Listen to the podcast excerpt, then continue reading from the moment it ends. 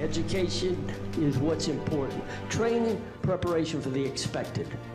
Education, preparation for the unexpected.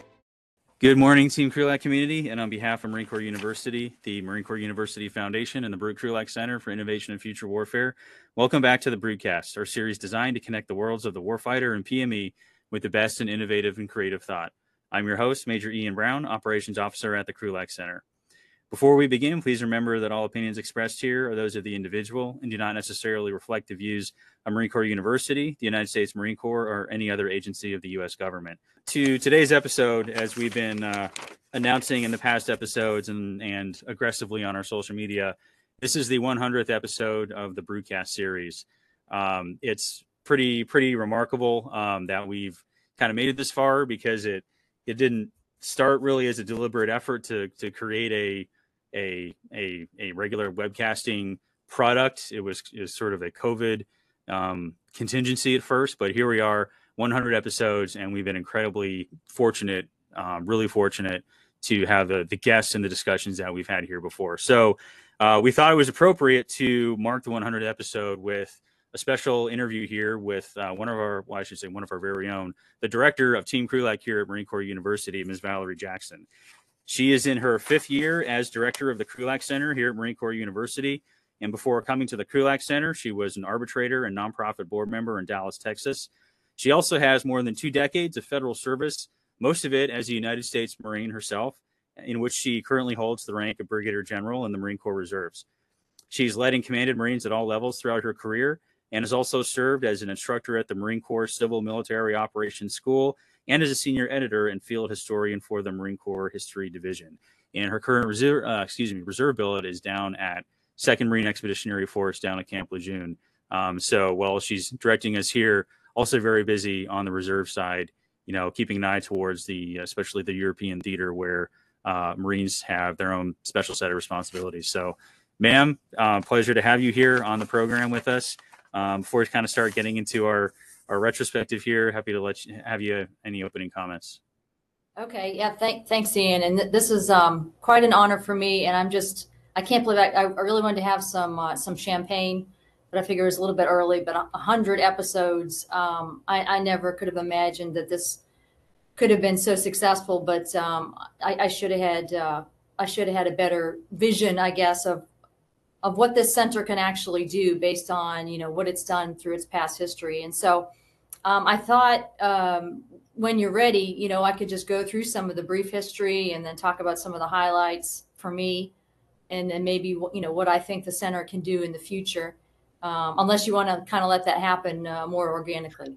no, I, I, think that that'd be a great way to start, ma'am. And in fact, I I think you know, talking about your vision for you know um, of what this place could be, I, you know, you can kind of we can roll right into that. You know, when you first came here, you know, yeah. when you were hired what was your vision? What did you expect? And, and how has it unfolded? You know, it's funny because in my interview, um, I was asked that question, and I want to say it was actually uh, Jay Hatton. Jay, if you're listening, um, I know you're not you're not on camera, but maybe Curtis, you can tell him. He asked me, "Hey, wh- what do you see in five years? What do you see this center being?"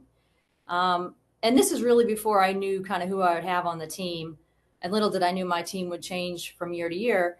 Um, but I said, I see this center as being the mark, this the center of excellence of organizations of its type, you know, across DoD. You know, as as Marines, um, the few, the proud, all that. We also like to be the best. That's sort of the the uh, the unwritten subtext there. And I figured, you know, if we're going to do something, let's do it right and make it uh, a center of excellence um, across DoD that everyone can look at. What we were actually going to do for me at that point in the interview, I really was unsure.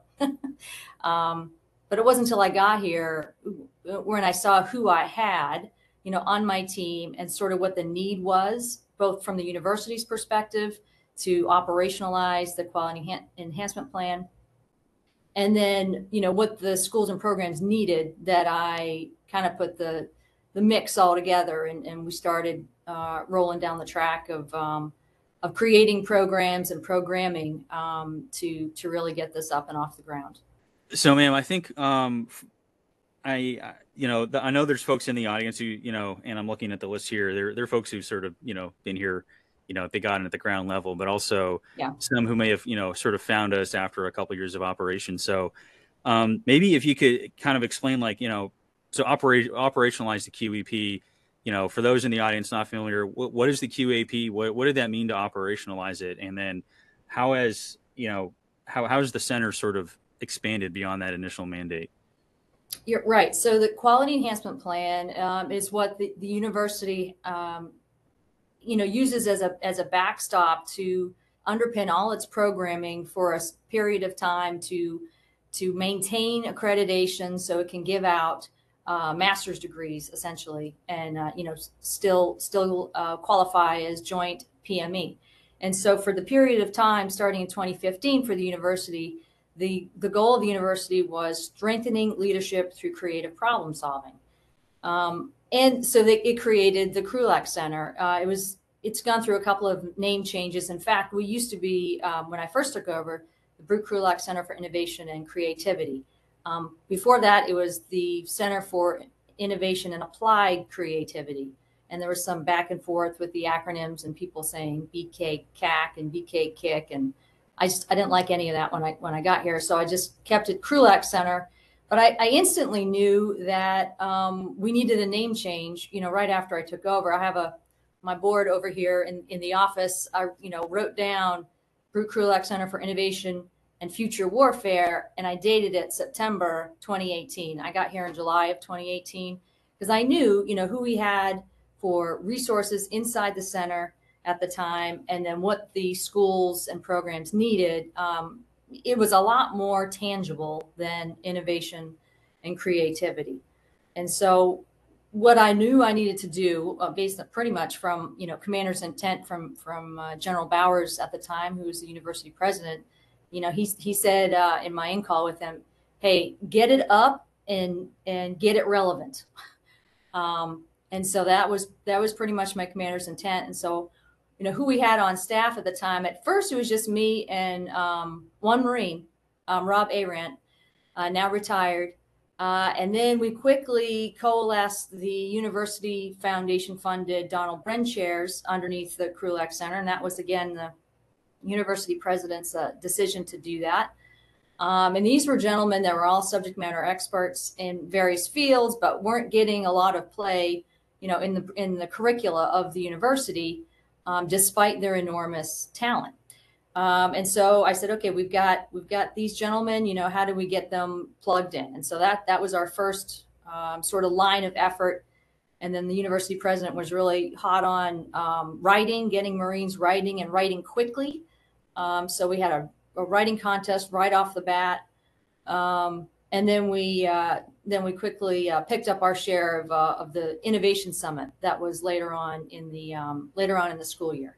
Uh, and then we had actually a scholar program start right away right off the bat. We had uh, an energy chair for that first year and he got um, he got some students involved in um, in studying expeditionary energy which was exciting for us as well.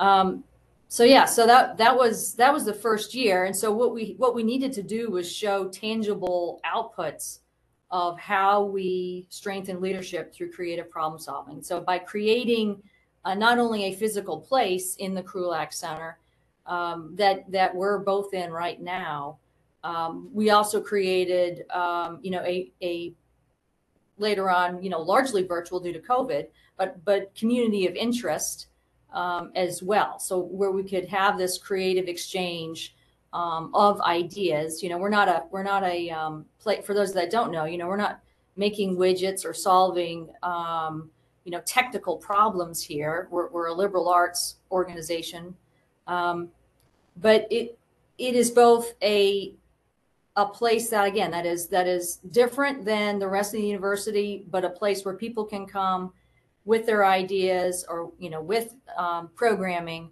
to get after that creative problem solving um, idea you might notice in your the people that can see um, both my wall and ian's wall here we you know it's sort of like a light grayish color and white and you know the light colored furniture and his turquoise cube like all that was completely intentional on my part I wanted people to even physically feel different because I, you know, I know that location has uh, and physical surroundings have a great deal to do with um, the creative process in general.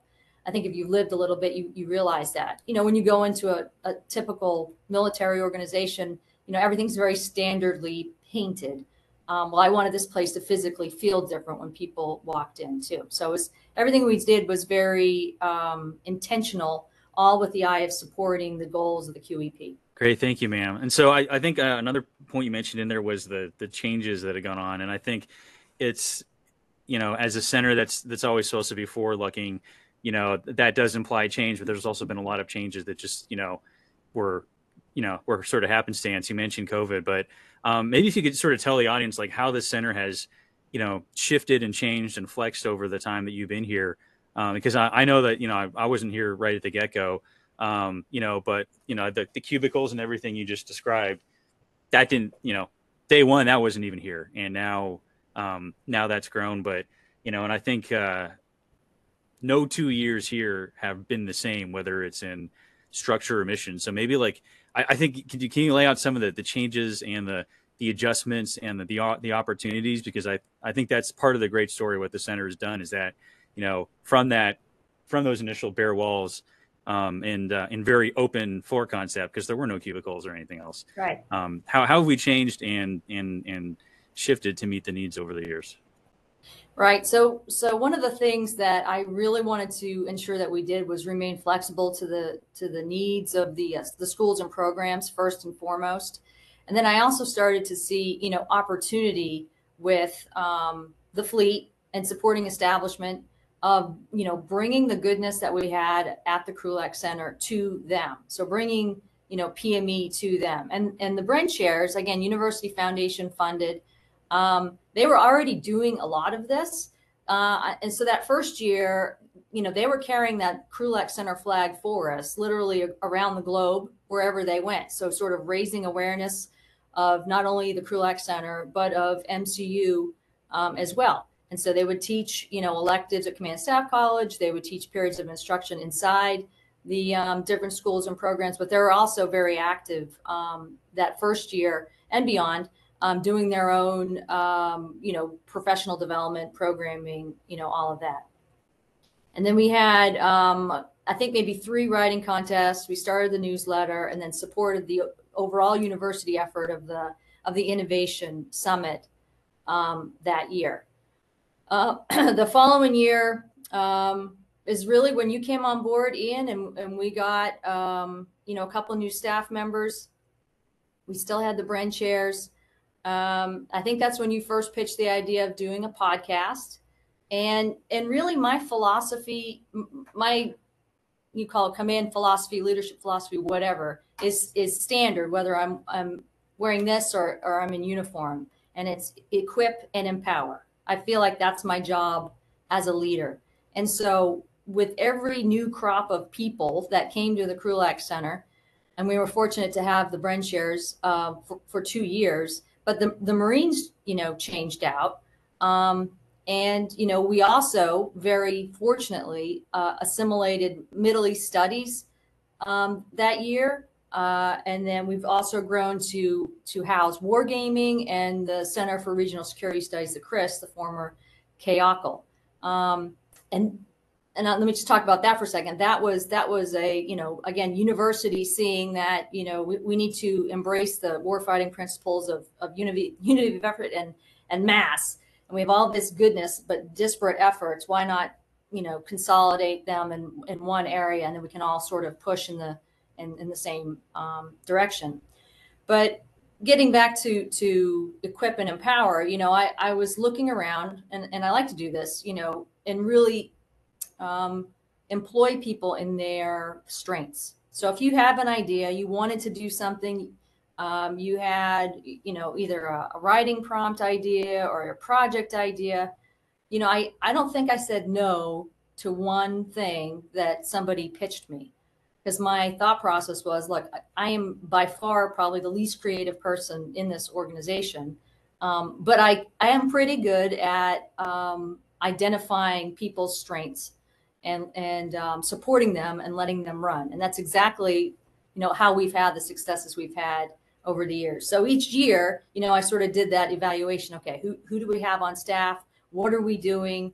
You know, what can we do better? And what what was don't, I don't want to sound silly, but really magical about what happens in this place is literally we'll sit around the table and you have uniformed people, you have PhDs, you have contractors, um, everybody different experiences, different education levels, um, you know, different nationalities, you know, w- whatever. They come in and we'll talk about one central idea, um, and you get this this incredible exchange of information. So the so creativity, you know, playing out before us, and then innovating new ideas, right? And that is really some of my most gratifying time when we can all sit together and think about how to collectively solve a problem or get after a programming challenge or you know you know provide support to an organization in a way that we haven't before. And this BruteCast is is probably one of two best examples. You said you wanted to do a podcast and when covid hit we were just getting our lecture series off the ground um, and we were having trouble and that was you know and it continues to be one of the challenges you know getting groups from across the university all together in one place at one time because everybody has their own you know predetermined schedule and battle rhythm, rhythm and things like that. So finding that common uh, white space is is a challenge um, but but when covid forced us online and this you know the, the stars aligned for you to do your um, your podcast and for us to start our lecture series and for us to showcase the talent that we have in the krulak center you know that checked a, a bunch of boxes. And you know look where we are now you know episode 100 and another example of that is destination unknown you know the, the graphic novel pme tool right? I i very distinctly remember getting the call from then major yang um, adam yang and he and he was a weekend and he was he was driving somewhere and it was you know he had a crappy connection and so i was trying to figure out what he was saying he was like i have this idea for a graphic novel um, you know, would you support us at the Krulak Center? And all I could think of was the um, the manga novels that uh, my daughter used to read, and I'm like, I don't like to say no. This is my internal dialogue. I don't like to say no, but I'm having trouble. Like, how do I connect this to war fighting and lethality, and you know what we do inside PME and Marine Corps University? but the more he talked and the more I more I realized that okay, we've got you know the majority of the Marines in the Marine Corps are 25 and younger, and you know the age of my daughters, and that's that's probably the group that we need to get after with this type of product. Then I said, okay, yeah, let's let's do it. Um, and that thing now, you now we're about to to crowdsource uh, Volume Four, right? That I don't want to get ahead of the announcement, Ian, but but more to come on that. Destination Unknown Volume Four is shortly going to be uh, underway. So, so really, that's what we've done year to year to year. We've done a little bit of roadshow activity. Again, that was hampered by uh, COVID, but I, I, you know, just the virtual platform of being able to touch people literally around the globe with what we do here and get them to interact with us. Um, that that's been uh, probably most gratifying. All right, thank you, ma'am. And yes, more to come on Destination Unknown Volume Four here in uh, in the next couple weeks. So make sure you're following us and uh, or getting on our email distro. Um, but I think that that story about then Major Yang is um, it, it, does sort of encapsulate that um, haven't said no yet philosophy, and I I think I can I can back that up. I don't think there's been anything that's been sort of just you know dismissed out of hand, which is kind of remarkable because we brought you some pretty crazy like bonkers stuff. Um, and I, I sometimes sort of expect that you know this is going to be the the one time we finally sort of pushed it too far. But uh, you know, but you know, it, it seems to have worked out with episode 100 here and volume four DU yeah. about to get put together. I'd like to, if I could, for a second before you jump to your next one, I, I want to give a shout out to to the university leadership. So so not only did they, um, you know, Dr. Johnson and uh, Mr. Jakes and General Bowers and the vice presidents, you know, they supported me too. You know, when I would ask them for some, hey, can I get non-traditional, you know, paint color, or um, by the way, uh, and I definitely operated on the, um, you know, it's better to uh, ask or beg forgiveness and ask permission. Like I, I was doing things over here. So I was sort of left alone. Um, but it, but it was good. So, you know, but I was, but I was resourced. I was given some people, I was given a, a budget, albeit small, but that's all we needed at the time um, to kind of do what I needed to do over here. And they just, they just left me alone to do it. And um, so that, that's a, you know, a, a good leadership gem too. You know, if you want someone to do something for you, you know, give them the resources and let, let them go. You know, give them some left and right lateral uh, limits, and then you know, off off we went. So I I really a lot of our early success getting off the ground the way we did and so fast was due to them kind of just letting me run. Um, so I, I appreciate that. I wanted to give them all a shout out. Absolutely, ma'am. And that actually feeds very well into the next sort of question point here is that, you know, regardless of the the changes, um, you know, whether it's you know structure or where we were physically located, whether we were at home or here during the COVID time, you know, one of the you know the the paybacks has been to have to have an impact to do something of value to the university. So, you know, over the course of the five years here, what are some of the programs that you're most, you know, you've seen as the most impactful and that you think you're sort of most proud of from a, you know, feeding back to the the MCU community, the students and faculty here? Um, this BruteCast is definitely um, one of them. Um, I really it's hard to it's hard to measure the impact of Destination Unknown, but I know that thing has enjoyed a great deal of popularity, probably more so outside the university or with our enlisted populations, you know, inside um, the College of Enlisted Military Education um, or MCEA as it's known um, now. Um, what we've done with the scholar programs, I love that. I love the scholar programs because they're open to all students so you don't just have, you know, majors or lieutenant colonels or captains, you know, studying one problem, doing a deep dive during their academic year. You know, it's it's Marines from across the uh, the spectrum, civilians too, civilian students. Um, that to me is enormously gratifying, and then to see you know university professors that we are supporting that are uh, conducting that um, those scholar programs, whether they're you know from in-house here um, you know, Mez supporting the Krulak scholars or Dr. Weber when he did that as our, our uh, you know, Russia subject matter expert, um, or, you know, the command and staff college professors, whatever, being able to support people with their ideas and then bringing them here together to physically meet in the Krulak Center. I love that to hear the exchange, um, to watch the students grow and really, uh, you know, take advantage of all that this place, and by this place, I mean Marine Corps University, has to offer them during this year um, where they're where they're in school. Hey, thank you, ma'am. And mm-hmm. I'll I'll throw in from I'll, my own sort of personal perspective here is one of the the programs you know I personally enjoyed the most has been the chance to teach the the homegrown elective over at Command and Staff College, yes. which some I don't think we've mentioned it yet, but another one of these, you know, I think uh, just kind of letting people run with it is a an elective um, generated by the first operations officer here believe he's now Lieutenant Colonel Tim Reman. If I'm yes, he is. Properly. Yeah. Yeah. Um, tracks.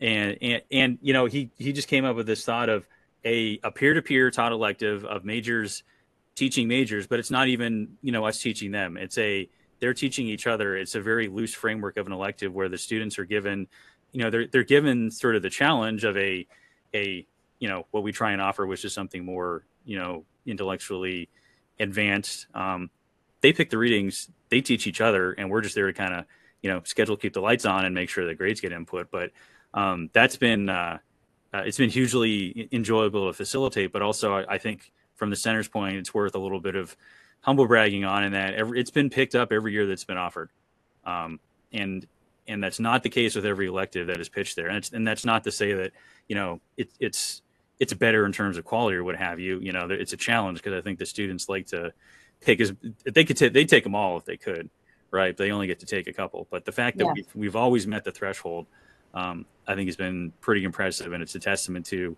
you let you get you let Tim take something and run with it, and um, it's paid back to command and staff ever since.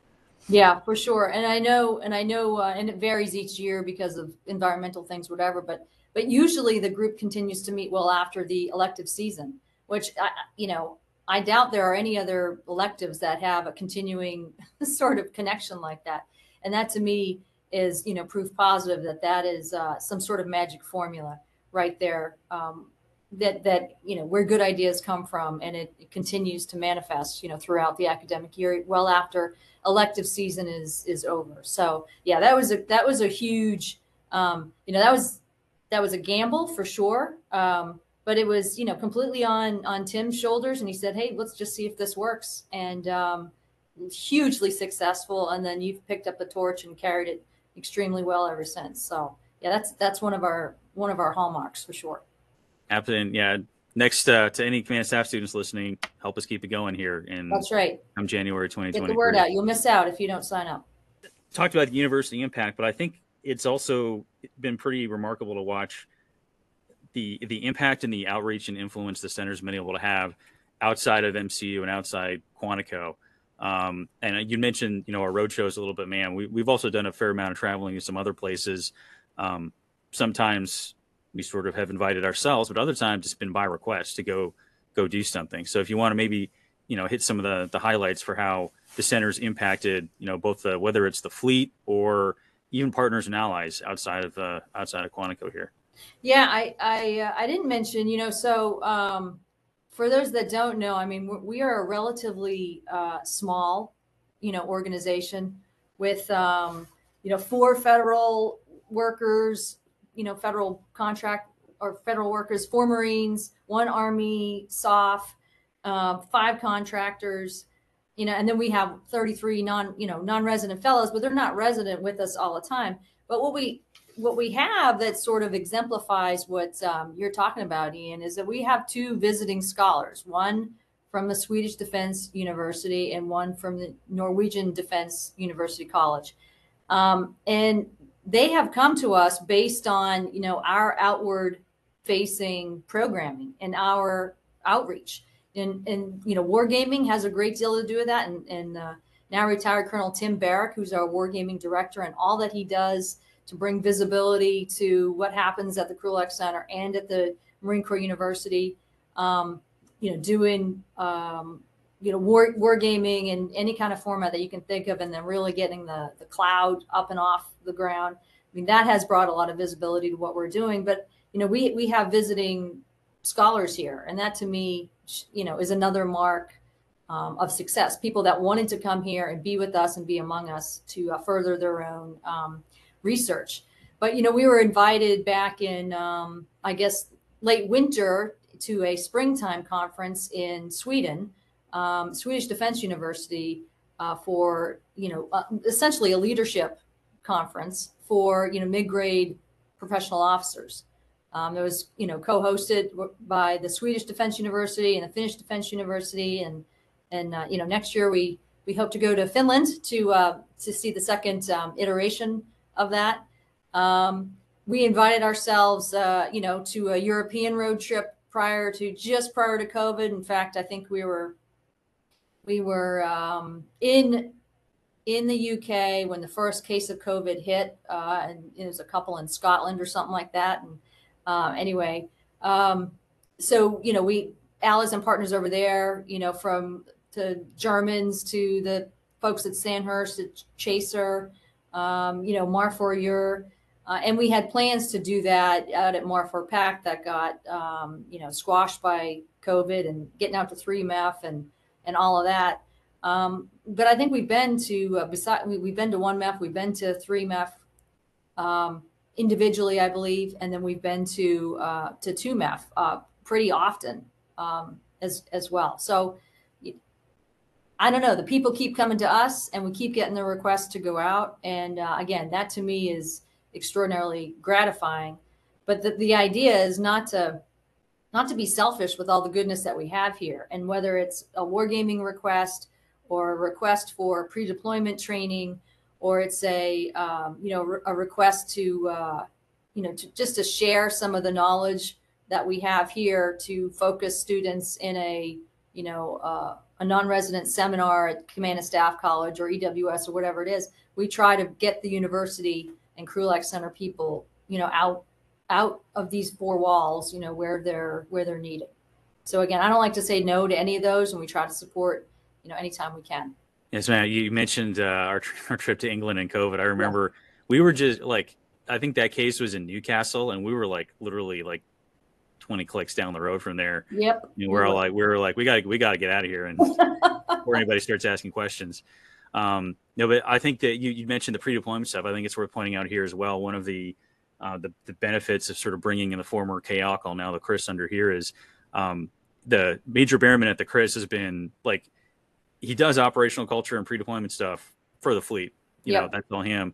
But now being under here, he's been able to, to plug into some of the resources we have. Like, for example, you know, meshing wargaming is a pre-deployment thing, or bringing in uh, um, folks like our our regional experts, like Dr. Yuval Weber, and now that we have Mr. Dan Rice here as well uh, as our China expert, you know, being able to offer you know kind of some advanced pre-deployment training rather than you know uh, some you know a few slides or a booklet or something can bring some real regional expertise to it.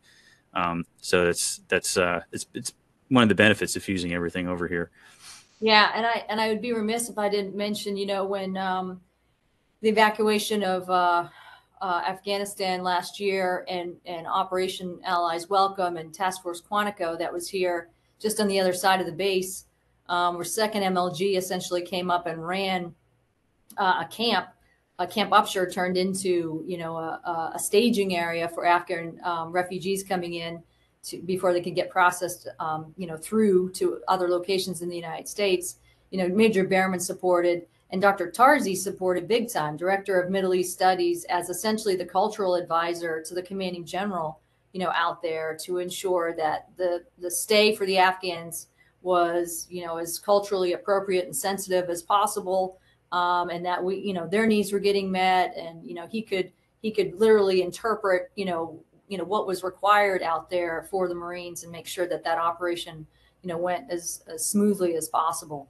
And so he that was a great deal of personal sacrifice on uh, of on his part. But it, I mean, just a, a, a great you know golden star example of you know the kind of support that people in this center provide. You know, the Greater Marine Corps. Absolutely, ma'am. And it's always a, it's even in those tough situations, it's a good, it's good to know that, you know, if somebody is, you know, calls up and says, I need, I, I don't know where else to, to look for these resources. I need something, you know, pretty much every time we can say, yeah, we can help you. Just tell us when and where Right. and go get after it.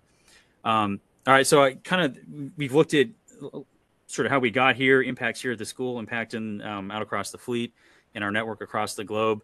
Um, what are some of the the things you want the center to to look at in terms of future impacts? You know, with that future warfare piece that's in our title, uh, what you know, what's coming next? What do you want us to start getting into in the next couple years down the road? Yeah, I think as as um, and I know we are, you know, pr- principally unclassified here in the in the work, you know, that we do. I think there's uh, an ability for greater interaction with um, the warfighting lab uh, and with um, you know uh, as we we do the force development side of you know the changing nature of the uh, Marine Corps um, you know, I, I want again this place, even if uh, you know we can only assemble a, a few students at a time, or it's university professors. You know, there's a great deal of knowledge and expertise um, here at the university that I think could be brought to bear on these conversations that are continuing. You know, as as we continue to evolve as um, a service, and so we could we can do that to a certain degree at an unclassified level. And I think we could we could be that um, interaction, sort of that nexus point for those organizations. And I know we do some of that already, especially on the wargaming side. But I think we could broaden that and really have more of an impact, you know, with those conversations. And and that's a focus area for me for this upcoming year is is really widening and deepening those connections, sort of internal with those Quantico organizations that are working on that force development side right now for the Marine Corps. Great, thank you, ma'am. And you know, to those in the audience, again, if there's uh, you see something here down the road that you're looking for some assistance on, and the uh, the you know the resources and experts we have here can contribute to, you know, follow us and let us know. Um, we're we're open on DMs on Twitter and elsewhere, and uh, and via email as well. Uh, so if you have something you want to, to look at and, and tap into us for, we're here. Let us know. So Um, Ian, before we get into the questions, I want you, you know, you talked about messaging and, and all that other kind of stuff. Um, I remember when uh, when Tim Riemann started our Twitter page, um, and we got up to 500. Uh, I think you know maybe he called some of his friends to say, "Hey, today I want to get up to 500," and we needed like five more or something like that. And it was like it was a huge celebration. That we have 500 followers on uh, on Twitter. So I know I asked you for this number Friday, um, and it's hopefully it's grown. But I had um, 11,000. Oh, I lost it. 11,000 plus now following us in our in our community of interest, which is absolutely mind-boggling to me, and I know is going to continue to grow. But that is that is all due to you, principally your efforts, what you do with this broadcast, and what you do for social media for us. So I wanted to make sure that you got your the special special recognition that you deserve for those efforts because that's awesome, and that that doesn't even capture it. So thanks. Well, thank you, ma'am. And that makes it easier to explain to my wife back at home why I'm spending all my time on my. Thank you, Bree. um, all right, great. So, uh, got a few questions coming in here in the chat here, ma'am. So we'll, we'll go to those. Okay. Uh, make sure we, we get the audience stuff. So, first one is from Albert Lee, who I know has been a long time follower and audience member here for the broadcast, especially. And uh, he just mentioned that at some point we'd send him a coin back out there in Malaysia, and uh, we're on version 3.0 of the coin now, so I guess we owe you owe you an upgrade. Um, but his question is, uh, so we talked about the broadcast as initially it was a COVID, you know, contingency to to sort of find a way to stay stay relevant while we were digital. Um, as things reopened and we went back towards in-person events, uh, kind of, um, I don't know, maybe this is a question for both of us, but what for yourself, ma'am, what sort of niche do you see the broadcast filling from now on? Um, is it is it a greater accessibility metric? Um, is it a um, you know is, is it more than that? Is, is it a, is it a you know a, a, product? Is it a product now? Do we offer you know products? Um, what are what do you what do you see it as down the road? Um, I mean, I, I think one of the greatest things about this is that we record it and post it. And, you know, I listen, I listen to, uh, if I can't tune in, you know, um, Spotify, um, you know, when I'm working out or driving or whatever, and I'll catch up on the broadcast. So you can listen to it, the programming, anytime, anywhere. Um, you know, uh, university professors or whomever can, you know, assign an episode as homework. Uh, and again, it's it is not just a conversation that takes place at a, one point in time in a stuffy classroom um, with people taking notes on pen and paper or on a laptop, and that that's where the information stays it gets captured and broadcast, you know, around the world. And so I don't see that changing. Um, if people have specific things they want to talk about, and that's happened before on the broadcast, you know, people that wanted to come on and talk about X, or people that we asked to come on, like the ACMAC and Sergeant Major of the Marine Corps, you know, that then we give them a platform to talk about what they want to talk about. And I like preserving the space to you know, talk about anything that's relevant to the Marine Corps. And, and we've done that, you know, talking about, you know, uh, the women's initiative team to, you know, uh, military history to drones and, you know, adult learning methodology and, you know, like everything in between. And I want to preserve that because, you know, I, I think that's where um, sometimes the conversation is lacking. There aren't a lot of places centered around the Marine Corps, or even the other services for that matter, where you can have that type of discussion. Great, thank you, ma'am. And uh, it feeds well into our next question here from Nayla Mengel, who again another longtime follower, audience member of the broadcast, and uh, she has a position over at the National Museum of the Marine Corps, who uh, as as a docent, and I know that we've we've had a lot of actually some really great contributions. Great from support from them and the Heritage Foundation. I should have mentioned that up front. In addition to the University Foundation, they have been huge supporters of ours. So thank you. Yeah, absolutely. And so her question to I, again, this is the kind of both of us, but um, who would who would be the dream guest for us to get on the broadcast here in the future? Um, I, I have a couple of, of, my own I can mention, but ma'am, who would your hmm. dream guest be? Go ahead, Ian. You go first. Okay. Um, well, I know uh, when, when, we I first pitched this, I think I made you a promise to get. Bill oh, I know what you're going to say. go ahead. Yes, I promised to get Bill Belichick on here, and I have failed to do that so far. Um, maybe I maybe I can pull that together here in my in my remaining time. Um, you know, ho- hopefully after the playoff season, because you know I want him to be busy come come uh, come uh, come December and January. Um, in Zappe, we trust. Um, but I think uh, I, I guess also I, I never expected we would ever have access to folks like the assistant commandant of the Marine Corps and the sergeant major of the Marine Corps when this first started. So I feel like we could get General Berger on, sir. I know your staff knows we exist. Um, the door's always open, and that would, that would be great to kind of like complete the set there uh, in terms of having some of those, you know, top senior leadership access, um, sending their message directly out to our audience on there. But uh, so yeah, I, I, and I, it's funny. I think that the commandant's more achievable than than Bill Belichick. But ma'am, who would yours be? Um, yeah, I no, I think um, uh, I think the commandant would be amenable to it. I don't want to speak for you, sir, but um, you know, should your schedule allow that, we would love to have you on. I would love to have General Krulak on. You know, this this he's been obviously a huge supporter of the center named for his for his father. You know, much of it is behind the scenes, but um, I would like to to give him the the opportunity to come on and uh, and and be interviewed by you, Ian, because I think that would be sort of the um, the icing on the cake for um, the next best best thing to having um, General uh, Brute Krulak on here to to talk about what the center has done and what it means to to him and, and to his legacy. And I would love for him to come on, um, and I will work on inviting him uh, this year to do that. Um, along the the Belichick uh, theme, uh, I would love to have Tom Brady on, and I, my husband may or may not hear this this episode, um, but he knows that I am a longtime fan of Tom Brady, and and you know not for some reasons that people might think, but I honestly think, and I know he's the greatest quarterback to ever play the game. Um, but to have such a sustained level of high performance over a career that you know should have ended a long time ago um, you know, there's some sort of magic formula in that guy's head or psyche or whatever. And I would love to, uh, I'd love to try to get inside that and uh, and hear from him and and see what the applications might be, um, you know, across uh, across uh, into the Marine Corps and, and how we are as professionals too. All right, ma'am. So Tom Brady and Bill Belichick. Yep. No problem. I'll send out the invites and Patriots Nation, if you're listening. Oh, I, they're they're going to get tagged when I post this post this. oh, good. And uh, yeah, I'm sure they'll be knocking on the door as soon as they hear. Awesome.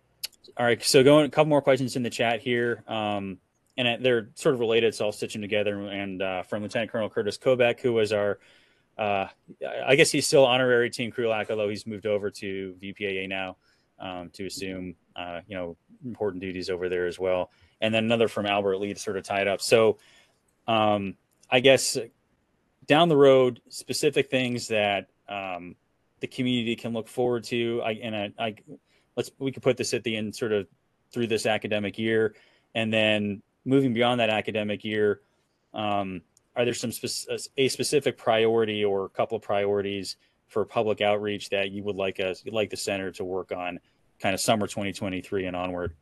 So let me let me start with uh, with that one. You know, I really want to leverage having uh, Nord from uh, Norway and Henrik from Sweden here, and you know, as we uh, NATO assesses um, uh, Finland and Sweden um, into into the organization, what does that mean for NATO? What does that mean, you know, for the Marine Corps? And I and I like the fact, you know, we we all recognize the pacing threat that you know our service is aligned against, and that's that's China, and you know everybody's um, Indo-PACOM focused, um, but not not everybody. So you know, II MEF is not. You know, you mentioned that's my my reserve home um, right now, and there is a lot of good work and support going on to you know that theater.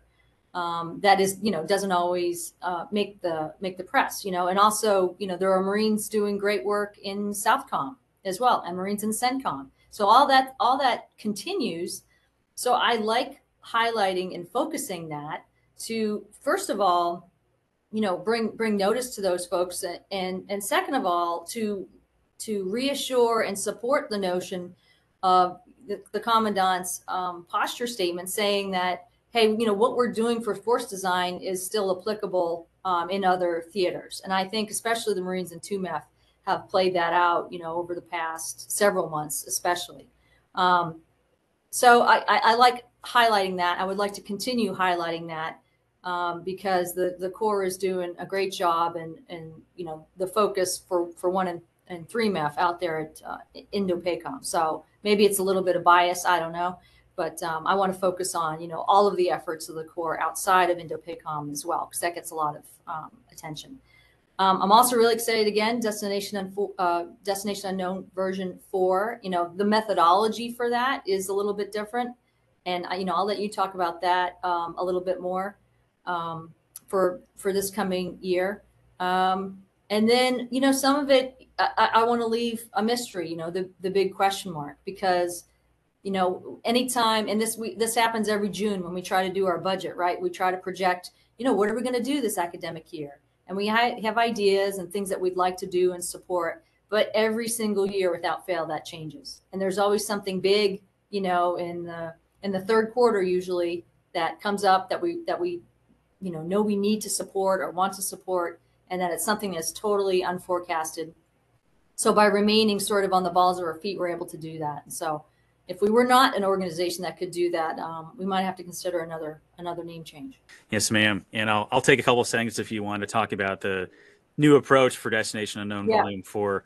So um, for for the past issues, it's been a how do I put it? Sort of maybe a more artisanal approach, if you will, where we sort of very um, deliberately selected and or you know reached out to garner interest for people who wanted to do contributions and in some cases that was just you know there was a timeline and we had to you know we had to use the people who we could reach out and grab. So i think for for major yang and major austin duncan who was uh, another one of the plank holders of the yes. destination unknown series um, you know that would that was them. They they pitched you the idea and then they had to go execute. So you know to to get it to happen on a reasonable timeline it was a lot of you know i'm you know i know you i'm going to grab you. Do you want to write a story kind of thing you yeah. know um, again tim Riemann, he he was here he contributed a story so that was you know that that's sort of easier to control your own destiny. Um, but from each episode on we've tried to expand the aperture for who the contributors uh, contributors are. So volumes two and three we had you know joint service contributors army air force navy uh, even entry level folks. Volume three we had air force academy we had naval academy. Um, but again those were all sort of like by invitation you know reaching out to a fellow or some other contact to uh, you know to sort of not voluntold, but a, a, crafted invite to get them in here.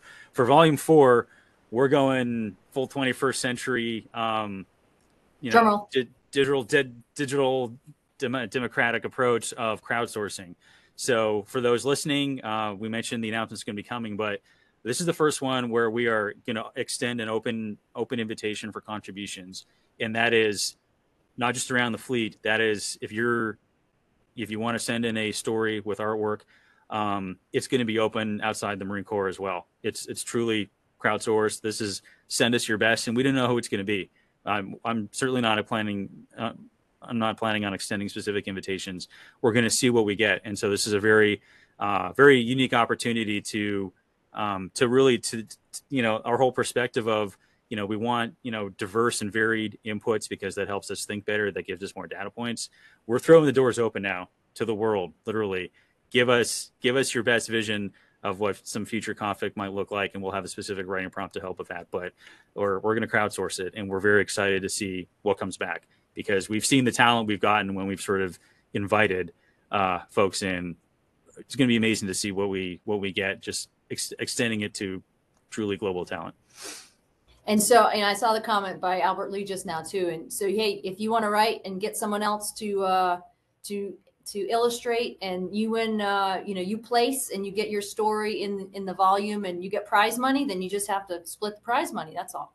And there's gonna be there's gonna be big money for this one. Uh, again, supported by the University Foundation for what it does for PME for the for Marines and the Marine Corps, and the University uh, Press that we couldn't do this uh, without them. So we're, we're grateful for our partners in this venture.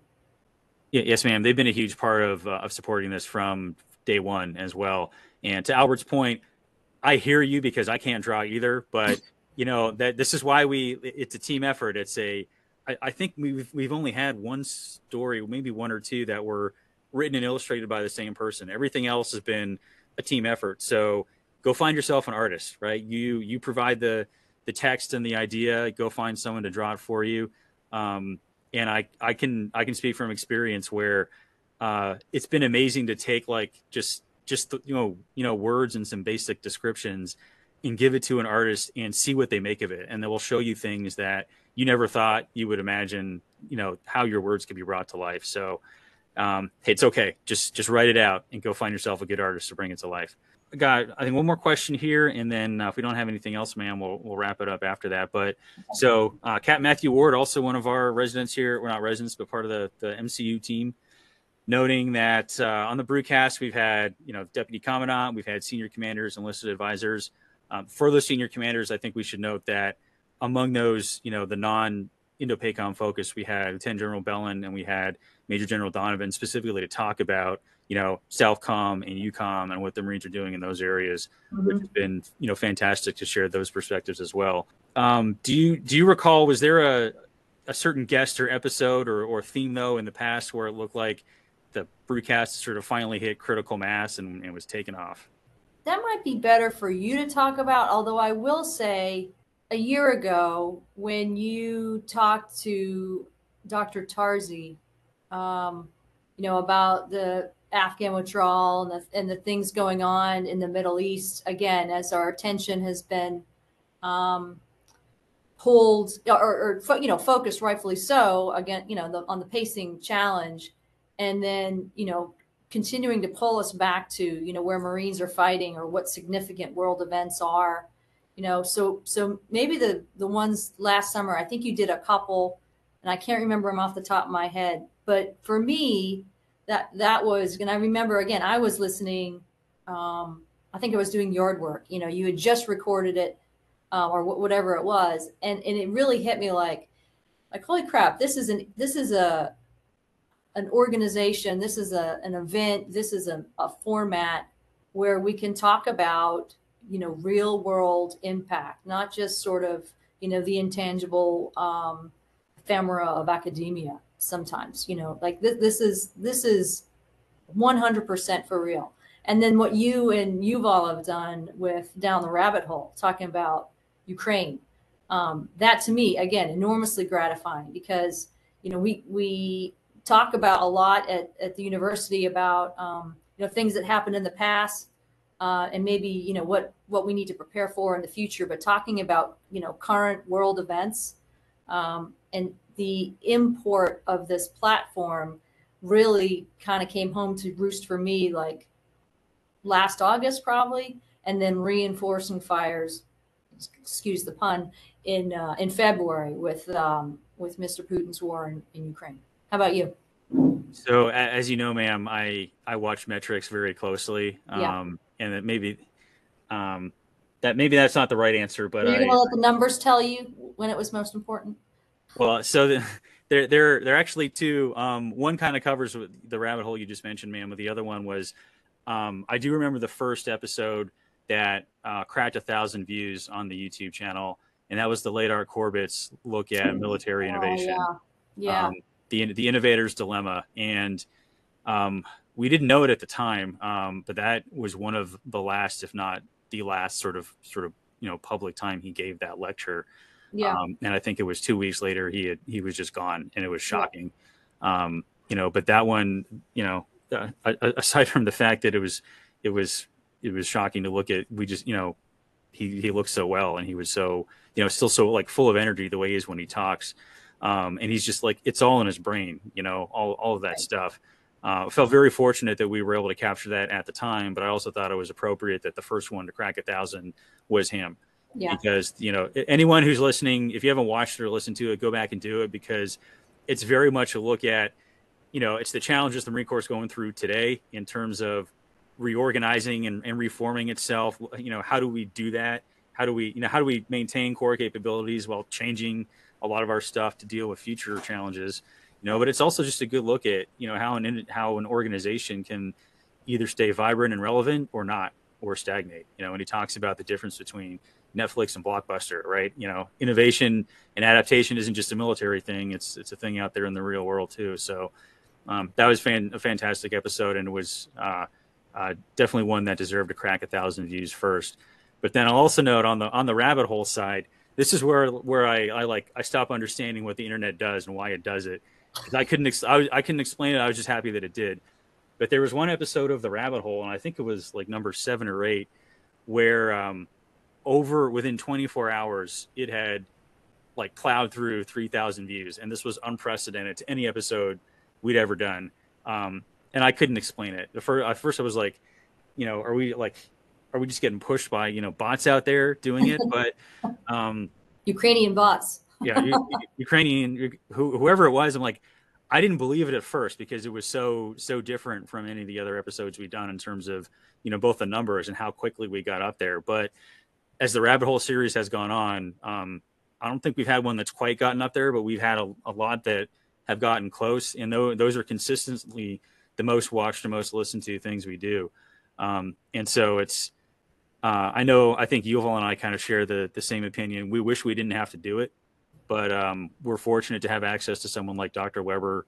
Um, so long as we do have to do it, we have access to someone who's who can provide, you know, real, you know, real time and insights in in in the na- native language and native thought processes of, you know, the people who are um, who undertook the war to help us understand it. So, um, you know, I I still don't fully know how we got all those views, um, but it was. Um, it, it meant people were watching and listening and they found it relevant enough to listen to and uh, I'll, I'll put a plug in for him again as well from some of the like the post school surveys we've gotten the down the rabbit hole series has been consistently gotten like top marks and great feedback and uh, we're we're fortunate we had someone like him you know in place at the right time when we needed him to give us give us the students and then our wider community the insights that we needed when we needed them. Yeah, and again, and I'll I'll bring this right back around to um, you know maybe it's it's another good leadership lesson lesson because especially in the in the DoD or the military, I mean you you very rarely, well, it, especially if it's mostly you know government or or uniform, you know you don't always get to pick your team, um, and I, you know very few people, um, you know ha- have we gotten here that it's you know hand selected. You know, mostly it's like, okay, we, you know, hey, I'd like to come and, and, you know, sure, that'd be great. And let's, um, let's see how the cards fall. And then, and then they're, they're hired or they get orders here or whatever. And you're a prime example. Like it, what a long shot to try to get you here, um, you know, as an aviator uh, and, and, you know, whatever sort of, um, you know, dark arts needed to happen over there in the Marsh Center with your with your monitor to get you to come here. What a what a godsend for sure to have you here at the Krulak Center. But you know the the the contractors and the Bren chairs, like all of that, um, you know, it's just been it's just been amazing to to to watch people. It's literally been a stone soup situation. What do you have to offer to the center? And everyone's bringing their thing. Um, and before you know it, you have this amazing, tasty stew but I think you know the the director previous to me was Dr. Jeb Nadaner, and he before he left, he said to me, um, "You know, it's amazing what we've done here in the last uh, year, where you bring people with all these different expert, you know, expertise areas, and and they've created this beautiful, beautiful symphony. And so alone, you know, the trumpet sounds okay, and you can play a certain so- sound, and the clarinet and the snare drum or whatever." you bring that together with the strings and all the other instruments that everyone brings and focuses again in this one center this one area and we we have just created some some beautiful music and so you have you know i, I might be the conductor ian but you know but your uh, your first chair violin if anyone knows music you know that's that's pretty important so um anyway i know that wasn't uh that that wasn't on the line of questioning but it just just highlighted again to me you know how lucky and fortunate I've been to have such an amazing team. Well, great, thank you, ma'am. And I think that's a, a good note to wrap things up on here as we're coming up to about an hour. Um, so, any, any any final thoughts or or previews you'd like to share with the audience before we end it today? Final thoughts or previews that we haven't talked about. Hmm. Stay tuned. Um, you know this this year is again you know underway. We have our incredible scholar programs that are that are going on. We have the Reynolds Scholars you know, uh, looking at issues of WPS and the Krulak Scholars, headed by our MES team, looking at, uh, you know, energy focus um, through uh, CENTCOM and EUCOM uh, areas, especially. Um, and then we have our, our Ellis Fellows and looking at how small, uh, smaller powers, you know, can overcome larger powers um, in warfare and all the things that go into that. Uh, and I want to see what those student outputs are for the year, and then, uh, and then, you know, Colonel Tim Barrick is doing just amazing work with with wargaming and uh, you know working a lot of extra hours and, and nonstop to support uh, this week and last the joint staff and uh, you know everybody in between and students um, first and foremost throughout the schools and programs. All to say, it's an it's an exciting year with a small staff, um, but you know, come next summer, we're we're going to lose a bunch of folks, and so we're going to look different, um, and so we're going to have to reinvent ourselves uh, again. And so, while that to me is personally very daunting and sad in many respects, you know, I know it's going to be an incredible uh, challenge and like a phoenix rising from the ashes, the Krulak Center will be, you know, once again recreated. So I look forward to uh, executing our incredible programs this year, and then what's to come um, in the years in the years to follow. So, thanks, Ian. Thanks for your professionalism in the way you've executed the BruteCast for these 100 episodes, and I look forward to the next 100. You got short time to to make it happen before you uh, before you fade away. Yes, that's all right, ma'am. I'll I'll sleep at some point, you know, in, in 2024. Make sure uh, we get those next 100 out. So uh, I, I I guess we'll uh, ending with that, but also we can note that episode 101 is already uh, scheduled and in the chute. So for those in our audience who want to join us this Thursday afternoon, kind of going back to um, General Jackson's point about you know our Quantico agencies and helping future impact of the Marine Corps, we're going to have uh, Marines from the Weapons Training Battalion Quantico, just across the highway from us here, who are going to talk about a lot of the changes that have been going on to um, the annual rifle qualification and the combat marksmanship that you know we as Marines, every Marine a rifleman, right? That's the that's the ethos.